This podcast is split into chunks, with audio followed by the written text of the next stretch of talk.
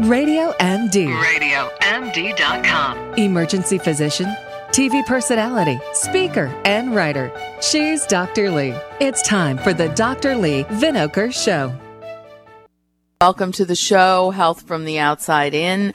My first topic, very appropriate. We're still in January. People are still talking about their New Year's resolutions. So 10 reasons why you or I might seem to have trouble losing weight. My guest, who's been on the show before, is Isabel Smith. She is a nutritionist, a New York City-based registered dietitian and fitness expert. So welcome back, Isabel. Thanks for being on the show.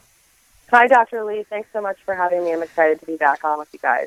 So there are such, we reach these plateaus. You know, everyone has these great intentions, but there are lots of reasons, and we've all experienced different times in our lives while we think we're doing well and we think we're following everything we should be doing, but we just, for some reason, either the pounds are sneaking up or we can't lose them. So, what do you tell those people? It's very frustrating. It's totally frustrating, and it's really demoralizing for a lot of people because they feel like they put in all the effort, they've made changes, they've spent a lot of money on a gym membership or somebody to work with, and they just can't lose weight. And, there's a lot of other things going on, besides what we're eating and maybe how much we're trying to push ourselves at the gym that can be affecting weight. So one of the things I always talk to my clients about, and anybody who comes forward with this kind of question is, what does your stress life look like? Are you sleeping?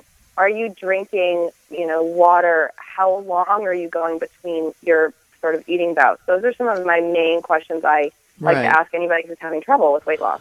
All right, so let's start with some of those. I mean, sleeping is key. There's been several studies that show that if you don't get enough hours of sleep, I think that one of the biggest, the nurses' longitudinal study showed that nurses that slept something like, 5 hours or less were almost 30% heavier than nurses who got a good night's sleep. So how is it that sleep's affecting our weight?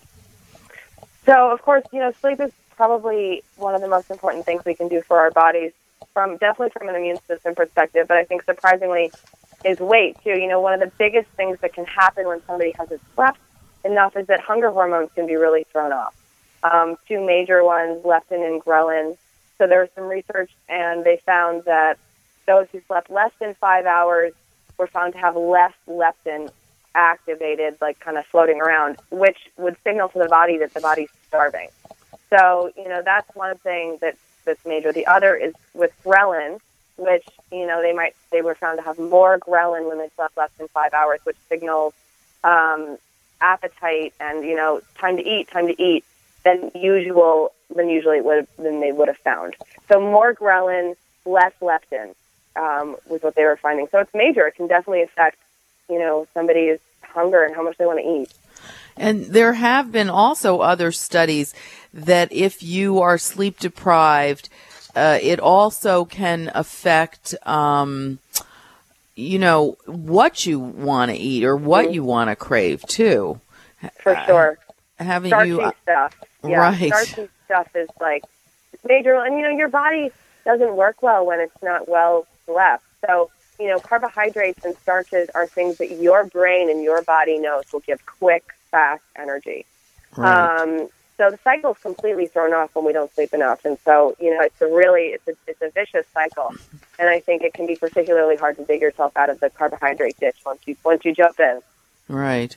Now, stress is a huge one. I mean, I know stressed eaters, myself, I guess, it depends. There is this spectrum, people that are so completely stressed out that don't eat anything. But I'd say, in the majority of people, when you're stressed, you tend to eat or eat mindlessly. Yeah. So, from a physiological perspective, stress can cause cortisol, the hormone, to be released more. And when cortisol is released, a couple things can happen. You can hang on to more water weight. Your body typically hangs on to fat a little bit more readily than it does when cortisol levels are better. But additionally, we have this emotional connection with our food, and stress you're right, leads to a lot of kind of mindless eating. You know, it's a very easy coping mechanism for a lot of people, and they might not even realize it.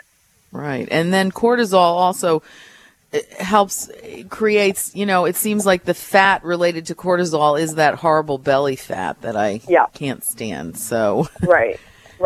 Seems like that's most of it. Now, you also talked about the importance of like looking at labels. Either you're eating because of a label or you're not paying attention to the nutritional value of labels. So how should we pay attention to labels and eat properly?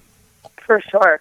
You know, and I think the first and probably most important thing is that most of your food should come without a label, meaning that most of the food that you get should be, you know, fruits and vegetables, mostly vegetables, and that stuff doesn't come with a nutrition label. So if you've got something like that, you're in good shape.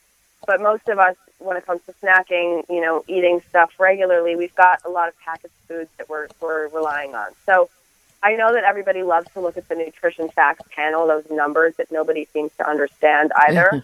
But really the most important thing is to look at what's in the ingredients in the food that you're picking up. Because, you know, you can have 1,000 calories from 3 avocados or you can have 1,000 calories from a cheeseburger. And what is going to be so different is the ingredients that are going into both of those. You know, artificial sugars, you and I talked about this last time, certainly throw anybody off. You know, especially on a long-term basis. Things like sucralose, aspartame, sugar alcohols should be things people should look for.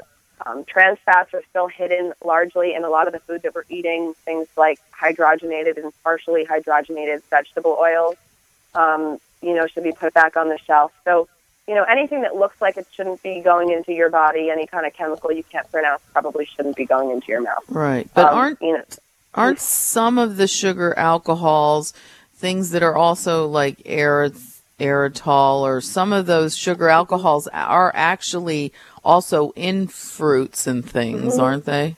Xylitol, yeah. There are small amounts, but the amount that we're eating in the processed food tends to be more than it's naturally occurring. And, you know, sugar alcohols are not totally calorie-free. Right. But the negative I find with them is that they can cause a lot of gastrointestinal upset. Right. So, a laxative effect, if you read the side of the label. Or so, bloating, gassiness, all that, which is pretty uncomfortable. So, you know, I think the rule with packaged food is to really look at the ingredients. If you can't pronounce, if you can't recognize and you Google an ingredient and it looks like it's bad, just put it back on the shelf. There's 100 other options that will be better. And, you know, there's plenty of great articles that are like top best crackers, top best cereals you can easily get your hands on to give you some guidance. Okay.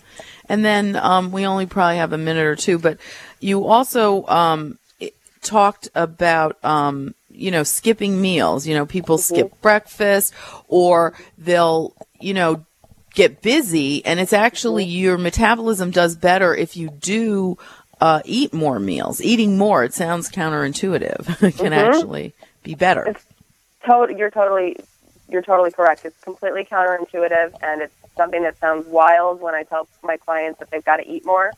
But it's a lot of how we're eating in addition to what we're eating. So, you know, again, you can have that 1,000-calorie, one meal, 1,000 calories, and your body doesn't really do very well with it. Or you spread it out over, you know, eating every 3 to 4 hours, and your body sort of says, okay, you know, they're going to feed me, I am going to get constant fuel, and your body does a better job at metabolizing and regulating sugars, keeping everything consistent, which is also important for keeping appetite under control, too. Yeah, it does. It makes sense when you really think about it, because also, you know, not eating triggers that cortisol hormone that we talked about. So it's better to kind of keep a steady state.